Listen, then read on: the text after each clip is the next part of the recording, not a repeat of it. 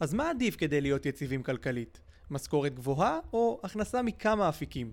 בפרק הזה נדבר על הדרכים בהם תוכלו להבטיח לכם יציבות כלכלית גם אם המשכורת לא בשמיים. נדבר גם על החשיבות של השקעות וכיצד כדאי להשקיע את הכסף. פודקאסט שישנה לכם את התפיסה. פתיח ומתחילים. הכל נדל"ן, התוכנית שתפתח לכם את החשיבה הנדל"נית. יחד נעזור לכם לייצר את החופש הכלכלי עליו אתם חולמים באמצעות השקעות נדל"ן בטוחות, חכמות ורווחיות. מבית BNC השקעות. עכשיו, אנחנו הולכים לדבר בחצי שעה הקרובה. אז קודם כל, מה הייתם מעדיפים? האם הייתם מעדיפים לקבל משכורת גבוהה או הכנסה מכמה אפיקים שונים? יותר מזה, האם משכורת אחת, משכורת אחת קבועה וגבוהה אפילו, זה, זה מספיק, זה נותן לנו ביטחון כלכלי? אם אנחנו יכולים להסתמך רק על הידיים העובדות שלנו?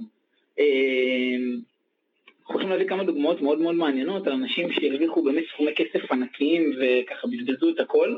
אה, יותר מזה, אנחנו גם נדבר היום על למה בכלל חייבים להשקיע את הכסף? למה כל אחד ואחת מאיתנו בעידן שלנו, בניגוד לעבר דרך אגב, חייב להשקיע את הכסף שלו?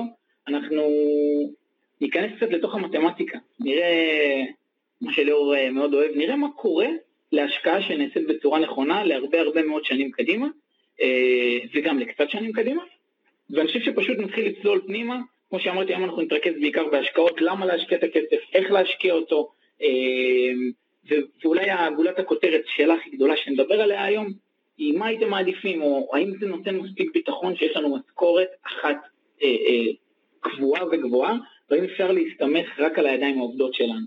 אז אה, אפשר לתת להם כמה דוגמאות של אנשים ככה מעניינים ובעצם לדבר על השאלה הגדולה? בוא נתחיל ככה, השאלה הגדולה בעצם שהחלטנו היום לדבר על היא טובה, או שאני צריך להשקיע בכל זאת את הכסף שלי. האם זה שהיום אני מרוויח עשרות אלפי שקלים, בסדר? יש אנשים שירוויחו מאות אלפי שקלים ואולי אפילו גם מיליוני אה, אה, שקלים או דולרים בחודש, האם זה מספק אותנו? האם זה מספיק טוב לנו? האם זה מה שנותן לנו את היציבות הכלכלית שאנחנו רוצים? ביטחון לעתיד. זה בסדר, זה הכל, אה, לא, זה אבל. אמ, אז כמובן, ש, אז כמובן שה, שה, שהתשובה לזה היא שלא. זה לא נותן לנו יציבות כלכלית, ואנחנו רואים את זה במהלך ההיסטוריה בכל מיני אה, מקומות, בין אם זה שחקני ספורט, אתן לכם דוגמה בשחקני NBA, שחקנים מוכרים, אלן אייברסון, דניס רודמן, שחקני, סקוטי פיפן, שחקני עבר אה, שהרוויחו מיליוני דולרים בשנה. אם לא עשרות מיליוני דולרים. ומה קרה? אנשים, אנשים שהיו בפסגת העולם מבחינה כלכלית וחשבו שהם יכולים לישון בשקט, נכון. וכל אותם שמות שאמרתי ועוד רבים נוספים, אה, פשטו רגל. ועולה השאלה מעבר ללמה, מה היה מונע את זה? מה היה עוזר להם לשמור על יציבות כלכלית? ואולי הם לא היו מרוויחים את מה שהם היו רגילים להרוויח, כי אצלם יש איזשהם פיקים בחיים. אבל משהו שהיה נותן להם איזושהי יציבות כלכלית, איזשהו משהו שבעוד אה, אה, כמה שנים הם ידעו שהם, ברגע שהם מתבגרים ופורשים, עושים לפנסיה, לא משנה מה, אנחנו יודעים שאנחנו, אה, יש יציבות כלכלית, שהתא המשפחתי שלנו לא מקבל סתירות, שאין איזשהן תנודות גדולות, ואולי אפילו, לא רק אולי אפילו, וגם אה, אפילו אה, ממונף כלכלית. ואיך אנחנו מרוויחים מזה כסף. אז סתם לידע כללי. 60 אחוז, שימו לב למספר, 60 אחוז משחקני ה-NBA מגיעים לפשיטת רגל. עכשיו, אני לא יודע מה איתכם, החלום שלי, אני לא יודע מה איתך, החלום שלי היה להיות שחקן כדורגל. נראה לי שזה החלום של uh, הרבה מאוד אנשים שיושבים וצופים, ואחד מהדברים זה מעבר למשחק הזה שאנחנו אוהבים, אחד הדברים זה ה... להיות כוכב, להיות סטאר, הכסף, התהילה שמגיעה עם זה, יש איזשהו מין חלום כזה. Uh, ואנחנו רואים את זה לא רק, ב... לא רק בספורט, שלפעמים התהילה הזאת והכסף הזה שאנחנו מרוויחים ובגדול, יכולים להיות מדהימים, אם אתם יודעים וממנפים אותם למקומות נכונים. אבל מצד שני יכולים להוביל אותנו למקומות שאנחנו לא רוצים להגיע אליהם. אז כמו שאמרתי, שחקני NBA, אנשים שמרוויחים מיליוני דולרים כל שנה, מיליוני דולרים כל שנה, 60% מהם הגיעו לפשיטת רגל. ב-NFL, הליגה, ליגת הפוטבול האמריקאית, המצב עוד יותר קטסטרופה, אנחנו מדברים כבר על 80%. במצב שהוא uh, קצת נפגע כלכלית, מגיע לפשיטת רגל. עכשיו ברור לנו שזה נובע בגלל חיי ראוותנות ובזבזנות, ויש איזשהו מין אה, נסתר, אז אני נוסע על איזה מכונית שאני רוצה ומבזבז במועדונים, נכון, זה קיים. אה, או קונה מכל מה שבא ליד, אני קונה כמה שאני רוצה, ממה שאני רוצה, כי יש לי, כי אני יכול. ואז בסופו של דבר מגיע היום הזה שזה נגמר, והם פורשים, מפוטרים מהעבודה, זה לא משנה במה אתם עוסקים ובמה אנשים עוסקים, אה, בסוף מגיע איזשהו רגע של דאון. כי הם פשוט לא חשבו, בדיוק, לא, לא חשבו על היום שאחרי. ואם הם היו במהלך הזמן הזה אולי עושים איזשהו צעד שהיה נותן להם איזושהי יציבות כלכלית, אז אולי דברים היו נראים קצת אחרת. אה, בארץ אנחנו יכולים לראות את זה עכשיו, ומדברים על אה, דן שילון, עם מקרה שלו. מושי קפיה, ראינו את הטלטלה שהוא עבר. זאת אומרת, לפעמים חיי הזוהר והרבה מאוד כסף שהם מרוויחים כאן ועכשיו, לא בהכרח נותן לנו יציבות כלכלית, וזה שאנחנו מרוויחים היום משכורת יפה, לא בהכרח אומרת שבעוד כמה שנים התא המשפחתי שלנו לא יקבל זעזוע. ואז עולה השאלה, אומרים אוקיי, בוא נקנה, בוא נשקיע, בוא נעשה משהו נכון. אנחנו רואים אנשים שעושים שטויות עם הכסף שלהם. זה 50 סנט דוגמה מדהימה, 50 סנט קנה לפני משהו כמו עשור, עשר שנים בערך, אחוזה בקונטיקט, 18 וחצי מיליון דולר. וזה טוב, הוא השקיע בנדל"ן. השקיע בנדל"ן, עשה קנייה מדהימה. רק מה, מכר אותה עכשיו בשלושה מיליון דולר. לא שהוא לא השקיע את הנדל"ן, הוא הפסיד כסף. עכשיו יכול להיות שאם הוא קונה את הקורס שלך, אז הוא היה יודע להשקיע נכון. אבל זו לא המטרה עכשיו של הלייב. אם הוא משקיע את הכסף שלו בצורה נכונה, זה לא בצורה רגשית. זאת אומרת, הוא היה משקיע בצורה מושכלת, בצורה אה, מנתקת הרגש, בלי עכשיו אני רוצה חיי ראוותנות. זאת אומרת, גם נדל"ן, הוא, הוא בא לידי ביטוי בכל מיני דברים. זאת אומרת, אתה יכול להשקיע את הכסף שלך בנדל"ן, בבית שאתה רוצה לגור בו, ותשקיע בבית החלומות שלך, או בבית נופש, זה לא משנה מה, אבל בסופו של דבר אם הוא לא משרת את המטרה שלך, הוא לא מייצר לך הכנסה, הוא לא מייצר לך, אה, הוא לא מגדיל את, ה, את, את הכסף שלך, אז אתה יורד לעצמך ברגל, עדיף שלא תקנה כלום. אז מה הפתרון, אליהו? מה הפתרון? קודם כל להשקיע את הכסף. אוקיי. בסדר? עכשיו אני כרגע, כמובן מי שמכיר אותנו יודע שאנחנו מאוהבים ואוהבי נדל"ן, אה, אבל קודם כל זה להשקיע את הכסף. בסדר? אם יש לכם אלטרנטיבות, אה, תשקיעו איפה שאתם רוצים, אבל צריך להשקיע את הכסף. אתה בעצם אומר, תשמע, הפתרון הוא לייצר הכנסה פסיבית, לייצר עוד דרכי הכנסה חוץ מהידיים העובדות שלנו, כי להסתמך... אנחנו אוהבים להשתמש במשפט שאם אתה רוצה להפסיק לקום בבוקר לעבודה, אתה צריך לגרום לכסף שלך לעבוד בלילה. כמו אתה הפוך. חצי הפוך, כן. אם לא תשקיע את הכסף שלך ותדאג שהוא יעבוד בשבילך, תעשן, תקום כל בוקר לעבודה. אני, אני חושב אבל שלפני הכל, בואו נעשה איזשהו ככה דקה שתיים, על למה בכלל בעידן שלנו הנוכחי, במיוחד בניגוד לעבר, מי שקצת, תכף נדבר על תקופה קצת אחרת, למה בכלל לפני הכל אנחנו חייבים להשקיע כסף? עזבו רגע נדל"ן, שוק ההון, למה צריך להשקיע אותו? למה אי אפשר להשאיר אותו בבנק, בפק"מים, במכ"מים, אה, אה, אולי אפילו באגרות חוב, אה, לא יודע, להשאיר אותו בבנק, יש אנשים שאוהבים, שמעתי פעם, יש משפט שאומר, אה, אה, אין חבר טוב כמו כסף מזומן, או אני לא זוכר את המשפט המדויק, שזה שטות מוחלטת בעיניי, אבל לא נורא. אז למה אנחנו צריכים להשקיע? קודם כל בואו נסתכל מסביבנו. אותי תמיד לימדו, תשמע, תחסוך, תעבוד קשה, תעשה תואר, שדרך אגב עשיתי, וככה, משהו שאני לא אשתמש בו, אני חושב אי פעם בחיים. אה, כנ"ל. הלימודים זה דבר מאוד מאוד חשוב, אני לא אומר לא ללמוד, אבל self-education, לימוד אמיתי וטוב של דברים פרקטיים, זה העולם החדש. ואם אנחנו מסתכלים מסביב, מה שלימדו אותנו, ומה שהאנשים שלימדו אותנו הגיעו אליהם עם הפעולות האלה, זה לא התוצאות שאנחנו רוצים. מי שקרא לדוגמת הספר אבא עשיר אבא עני, זה מובא שם בדוגמה מאוד מאוד טובה. יש את האבא העני שלך ואת האבא העשיר שלך. דמיין אותו רגע, תסתכל מסביב, קח את עשירי העולם, מה הם עושים? מה הם עושים עם הכסף שלהם? איך הם מתנהלים? מה הם למדו? איפה הם משקיעים? ושימו לב מה עושים האבות האחרים. אומרים את מה שאמרו לי, אני מאמין שאמרו גם לך מהיכרות אישית, אומרים את מה שאמרו, אני מניח, לרובנו, ובעצם אומרים לנו, תקשיבו, תחסכו כסף, שימו אותו בבנק, תלמדו, תעבדו מאוד מאוד קשה, תגיעו לדירה, כי דירה משלכם זה ביטחון, שאנחנו לא ניכנס בלייב הזה, אה, לא ניכנס בלייב הזה לוויכוח, כי זה ויכוח שנכנס בו המון אמוציות, מה עדיף לקנות דירה למגורים או להשקיע את הכסף, שדרך אגב זו תשובה מאוד מאוד ברורה, אין לזה בכלל מבחינה רציונלית שום היגיון, יש לזה רק היגיון אחד, להשקיע את הכסף. אה, רק אם אתה מוסיף אמוציות ורגשות, התשובה משתנה. ולימדו לנו, תקנה בית, שים את הכסף שלך בקירות, תתחייב ל-30 שנה, משכנתה מאוד מאוד גדולה, ושם יגיע הביטחון. אבל עשירי העולם לא נוהגים ככה, הם לא עובדים ככה. הם יוצרים בעזרת הרגלים קבועים, כמו השקעה של הכסף שלהם במקומות שמכניס להם כסף, ולא בקירות אה, למגורים, וככה הם מגיעים לביטחון כלכלי ולעצמאות כלכלית, וזה לא לוקח יום אחד, זה לא איזשהו נוסחת קסם, אבל זה מה שהם עושים. ודבר נוסף שחייבים לדבר עליו זה שבעידן שלנו, הנוכחי, מי שלא דואג לכמה מקורות הכנסה, לא יכול לישון בשקט, ויותר מזה, הוא יגיע למצב כמו רוב האנשים, שהם פשוט, הוא עובר את החיים מלרדוף משכורת אחרי משכורת אחרי משכורת, ולנסות להישאר בלופ הזה, וחס וחלילה, דרך אגב, אני לא רוצה בכלל להיכנס לדברים אחרים, אבל אנחנו מסתמכים רק על הידיים העובדות שלנו, אם הידיים לא יכולות לעבוד מאיזושהי סיבה, כבר אין הכנסה.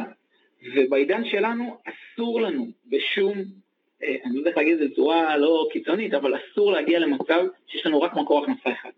ויש כל כך הרבה דרכים בעידן הזה הנוכחי של מקורות הכנסה נוספים, שרק צריך לפתוח את האוזניים ויש כל כך הרבה מידע, ואנחנו נדבר על זה בהמשך וניתן המון פתרונות לאיך להכניס עוד משכורת, וזה משהו שחייבים חייבים לעשות.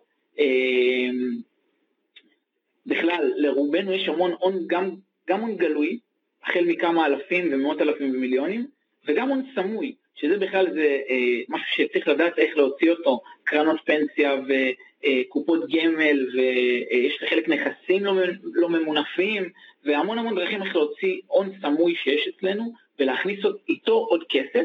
אחד הדברים הטובים בעולם הנדל"ן זה שיש מינוף. אנחנו מקבלים תשואה, שעוד מעט נדבר על זה קצת, לא על הכסף שלנו, אלא על סכום כסף הרבה יותר גדול. כל מה שאנחנו צריכים לדעת זה להביא כסף, להכניס עם הכסף שלנו תשואה יותר גבוהה ממה שעולה לנו הדלתא שאין לנו. מי שלא הבין לא נורא, אנחנו נתמקד על זה בהמשך. אה, עוד דבר מאוד מאוד חשוב שבעצם השקעות נותן לנו, או הסיבה שלה אנחנו צריכים להשקיע את הכסף, שבעידן הנוכחי אין ריביות בבנקים.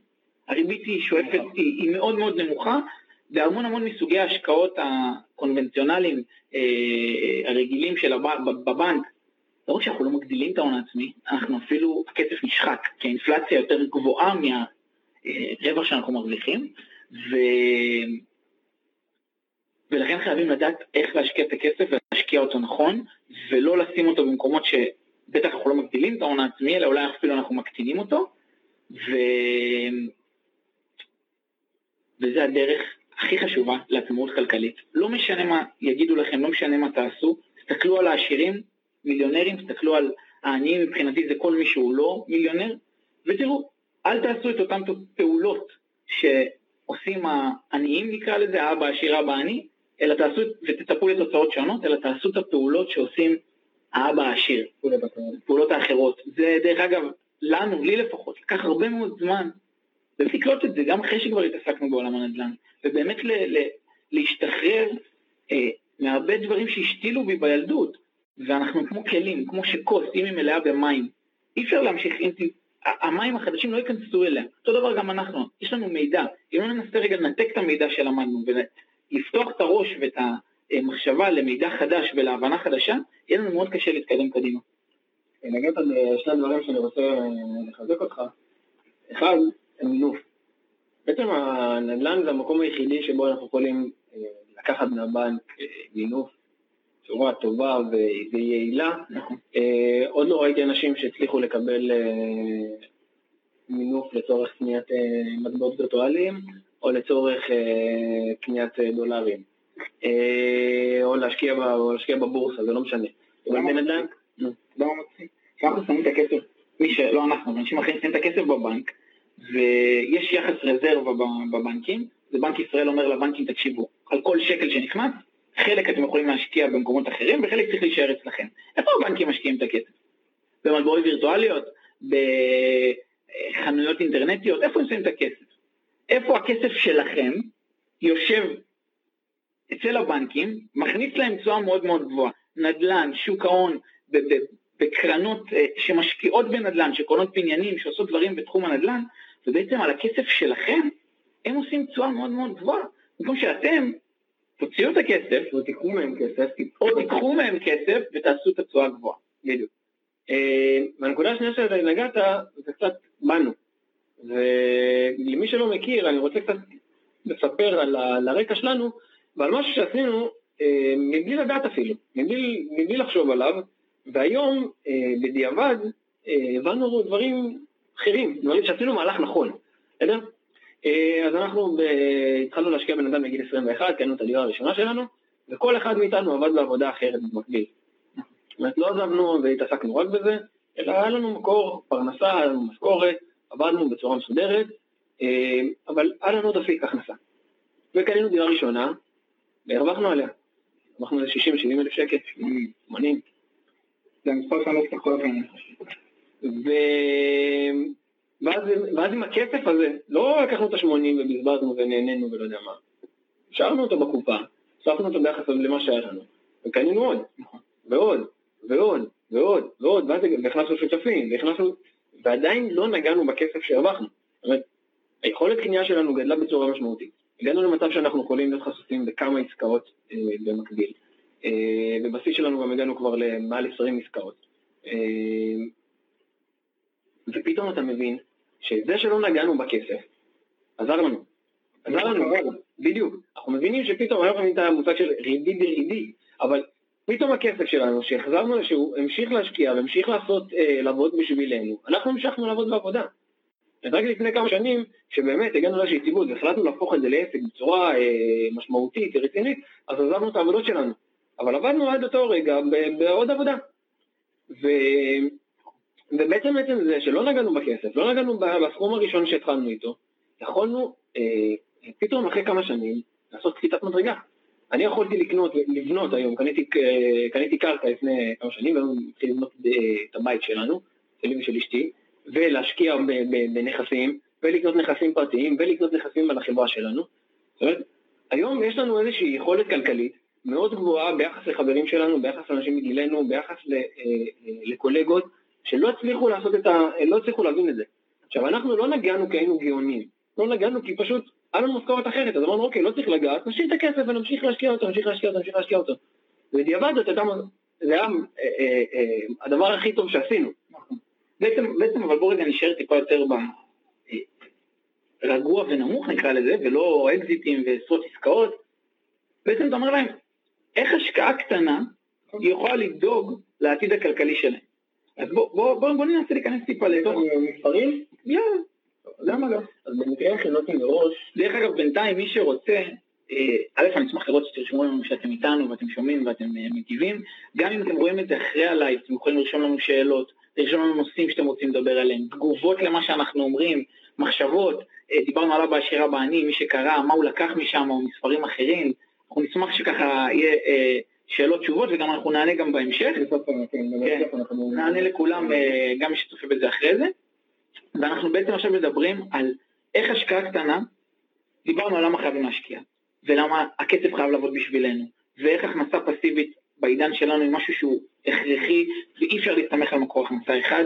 דיברנו על מה העשירים עושים ומה העניים עושים, ועכשיו אה, בואו נראה איך השקעה קטנה, ששמים אותה לתקופה די ארוכה, לא יודע אם אנחנו שמחים שאת איתנו, אה, וככה נמשכת בתשואה נכונה, בעצם התשואה זה מה שמשנה, ופה כל אחוז הוא מאוד מאוד משמעותי לטווח הארוך. אליאור נתן לכם את הדוגמה שלנו, של הריבית דריבית, כסף שמשאירים אותו וממשיך לגדול בשבילך, ככל שהתשואה יותר גבוהה, הריבית, הרווח על ההשקעה הוא יותר גבוה, וזה מהותי מאוד באחוזים, על תקופות ארוכות זה נהיה מאוד מאוד משמעותי. אז יאללה. אז במקרה הכינותי מראש, אה, אתה לא? כן, לא מרחיק, שקצת נראה לכם דוגמאות ומספרים, בסדר? עבדנו קשה, חסכנו, הגענו למצב שיש לנו 100,000 שקל, בסדר? 100 קייל. לא סכום מבוטל, אבל גם לא סכום בשמיים. אה, באופן כללי המחשבה של כולם היא שאין לנו מה לעשות עם הכסף הזה, אני לא יכול לקנות דירה בכסף הזה, אה, עדיף להשאיר אותו בבנק. עדיף שנמשיך לעבוד כמו שאמרת ונחסוך ונגיע בסופו של דבר לכמה מאות אלפי שקלים ואז אנחנו נוכל לעשות איתם איזשהו משהו. אז לקחתי את המאה שקל האלה ואני אומר לעצמי, אני עכשיו לא נוגע בהם ולא בפירות שלהם בשנים הקרובות. בסדר? עכשיו יש לנו כמה אופציות. להשקיע, לא משנה באיזה אפיק, בסדר? ולהגיע, עכשיו כבר אתם תשאלו אותי, אני יודע איך מגיעים לתשואות האלה, נגיע לזה בהמשך. אבל נגיד אנחנו מדברים על 10% תשואה, אתן לכם אה, זה בשנה, 15% ו-20%. בסדר? מה קורה לנו אנחנו אחרי שנה, ב-10% הרווחנו 10,000 שקל, סך הכל אנחנו עומדים על 110, נכון? ב-15 אנחנו נרוויח על הכסף שלנו 15,000 שקל, אנחנו נעמוד בסוף השנה הראשונה על 115. באופציה של 20% תשואה לשנה, פה אנחנו כבר עושים קפיצת אה, מדרגה יפה, אנחנו מרוויחים 20,000 שקל, ובסוף השנה הראשונה אנחנו עומדים על 120. עד פה, יפה, חשבון פשוט, מתמטיקה פשוטה. בואו נמשיך רגע ונצלול עוד קצת, להראות לכם איפה זה מתחיל להיות יותר ויותר מעניין. נקפוץ לך חמש, עשר וזה. אה, הכנת רגע, לאט לאט להראות, לבנות את זה. אז אולי בינתיים מי שצופה ורשם, מה יקרה ל-100,000 שקל? תרשמו לנו רגע, ב-10 אחוז, 15 ו-20, בעוד 10 שנים. בוא נעשה כזה דבר. מה יקרה ל-100,000 שקל ב-20 אחוז עוד 10 שנים? בסדר? עוד 15 שנים, עוד 20 שנה. בוא נמשיך. אני ממשיך. אז אמרנו עכשיו, אחרי השנה הראשונה, אז פה כבר יש לנו 110, פה יש לנו 115 ופה יש לנו 120. ממשיכים להשקיע אותם, אותם תשואות, ממשיכים להחזיר את, ה, את אותו כסף לאותה רוטינה. פה אנחנו כבר מדברים על 11,000 שקל, 10% מ-110, אנחנו מדברים פה על 121, נכון? יפה. פה אנחנו מדברים עכשיו על רווח של 17.25, נכון? וזה מעמיד אותנו בסוף השנה השנייה על כ-132,000, 25, בסדר? וב-20 אחוז, עכשיו אנחנו מדברים על 24,000 שקל, ופה כבר קפצנו יפה ל-144. אחרי שנה שנייה. יפה, הרווחנו כסף יפה, אנחנו כבר עכשיו יכולים לקנות את החלום שלנו ולהקשיב חלום. אז אני אומר, עצרו רגע, חכו רגע, בואו נראה מה יקרה עם הכסף שלנו בעוד עשר שנים, בואו תדעו, בואו נקפוץ אותו לחמש שנים. כי בחמש, זה מתחיל להיות מעניין להתחמם, וככל שנשאיר אותו יותר, הדברים קורים. ותחשבו מה קורה אם מוסיפים אחרי חמש שנים עוד מאה אלף שקל, עוד חמישים, כן, בוודאי. בצד עוד כסף. בכלל, רק עכשיו בוא ניקח את המאה אלף שקל ונשים אותם, אבל זה בכלל נהיה כבר אה, סיפור מעניין. אה, אחרי חמש שנים, בתשואה של עשרה אחוז, אנחנו כבר מדברים על 160 אלף. נחמד, לא התעשר לנו, הרווחנו כמה עשרות אלפי שקלים, נחמד. ב-15% אנחנו מדברים על 200 אלף, בערך, ופה אנחנו מדברים על 250. נכון? כן, יפה. נחמד, לא התעשרנו, לא קפצנו בצורה משמעותית, בואו נראה מה קורה אם אנחנו עושים את זה עשר שנים. עוד עשר שנים, המאה אלף שקל האלה, אם השקענו אותם בעשרה אחוז תשואה, מגיעים ל-259. ב-15 אחוז תשואה, כבר קפצנו לאזור ה-400. 404. ב-20 אחוז תשואה, כבר באזור ה-620. עכשיו פה, אל תמחק, ישר תרשום להם מה קורה אחרי 20 שנה. תגיד להם מה קורה אחרי 20 שנה ל-100 אלף שקל שהושקעו ב-20% תשואה, או ב-5.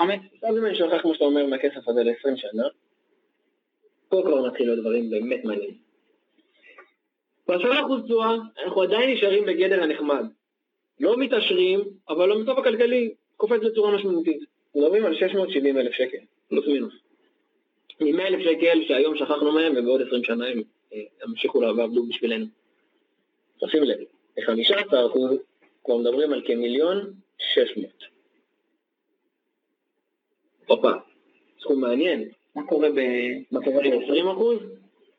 שימו לב, 3.8 מיליון. סלחו לי על הכתב, 3.8,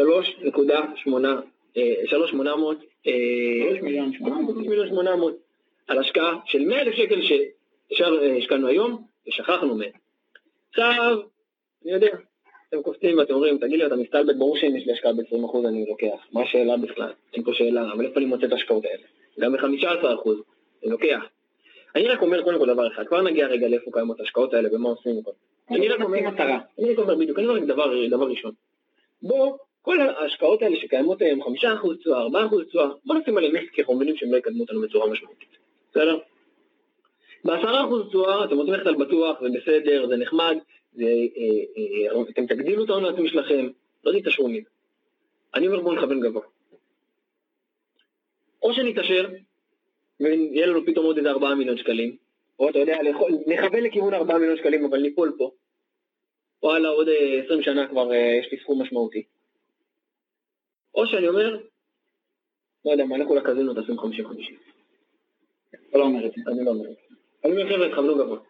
תכוונו גבוה, תכוונו ל-20, תגיעו ל-15. עכשיו עולה השאלה זה. יש הרבה דרכים לעשות את זה. גם לו? גם תן לו. יש הרבה מאוד דרכים לעשות את זה. אחת מהדרכים זה במיוחד החבר'ה שלנו, התלמידים שלנו שמכירים ויודעים, אפשר לעשות אקזיטים. אתם קונים דירה עם הון עצמי מוגבל או בלי הון עצמי בכלל, אתם יודעים כבר איך לעשות את זה. מגדילים את ההון עצמי שלכם פעם אחרי פעם ולא נוגעים בכסף. עושים אקזיט אחרי אקזיט אחרי אקזיט אחרי אקזיט. עוברים אקזיט אחד לשניים לשלושה לארבעה לכמה שאתם רק יכולים, מגדילים את ההון העצמי. אם אתם עצלנים, אין לכם את הכוח, אין לכם את היכולת, אתם אה, רוצים לשים את הכסף אצל מישהו, אתם לא רוצים לעשות בעצמכם, אין לכם זמן, הכל בסדר. אל תשבו ותשאירו את הכסף בבנק, כי ברור לכם שהוא לא יעשה. פה המקום שלכם הוא לשים את הכסף שלכם ולהשקיע אותו אצל אנשים שידעו לעשות עם הכסף שלכם משהו. מי האלה? שנייה אחת לפני זה, קודם כל זה חשוב, חשוב מאוד מאוד מאוד להבין ש... שיש הבדל משמעותי ועצום באחוזים, ובכל השקעה שאנחנו בוחרים, זה לא כל השקעה מתאימה לכל בן אדם. כי יכול להיות שיש בן אדם שיכול לקחת את המאה אלף האלה ולשכוח מהם ל-20 שנה, ולכוון ל-20 אחוז, אבל יש אנשים שלא, הם צריכים תשואה שוטפת, הם צריכים את הכסף, את התזרים החודשי, אה, יכול להיות שאפילו הם צריכים את הכסף נזיל בעוד שנה, בעוד שנתיים, בעוד שלוש, בעוד ארבע, בעוד חמש. ובלי שום קשר, זה בסדר, כי כל אחד יש לו את ההשקעה שמתאימה לו. ופה המטרה קודם כל צריכה להיות מטרה אישית, היא מטרה אינדיבידואלית לכל בן אדם, אה, ועוד מעט ניתן לכם איזשהו פתרון לזה, ככה איך להשתפר ולדעת איזה השקעה מתאימה לכם, ומהם האפיקי ההשקעה הנכונים ואיך לבחון אותם, נדבר על זה לקראת הסוף. וחשוב לי מאוד מאוד שתדעו שלא רק שה-20% קיים, כל המשקיעים שהשקיעו איתנו עד היום, ובוגרים שלנו שעושים עסקאות, מגיעים ל-20% ומעלה. עכשיו, צריך לחשב את התשואה, אם זה בדירות רגילות, בדירות מגורים מזכות, גם על התשואה השוטפת, שנכון יש מקומות שעושים 4, 5, 6, 8, אבל גם על התשואה בזמן המכירה. כלומר, עליית ערך הנכס. עליית ערך הנכס, בדיוק.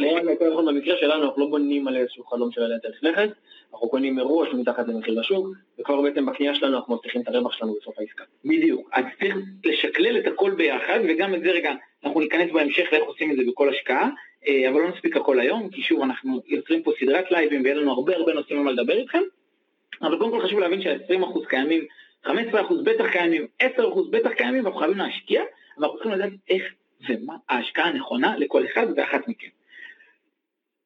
אז איך תדעו? אז קודם כל, בגלל שבזמן האחרון אנחנו באמת, בשנה האחרונה בכלל זה משהו שהוא נהיה עוד יותר קיצוני. אני כל מקום שאני מסתכל, אני אישית ואנשים שפונים אלינו, אני רואה כל כך הרבה הצעות להשקעה, 8 אה, אחוז, 15 אחוז בבודפסט, 20 אחוז ביוון, 16 אחוז במדינת ישראל, גיאורגיה חכמה. זה הדבר הבא. כן, אה, וגם לא בנדל"ן, המון המון סוגי ההשקעות.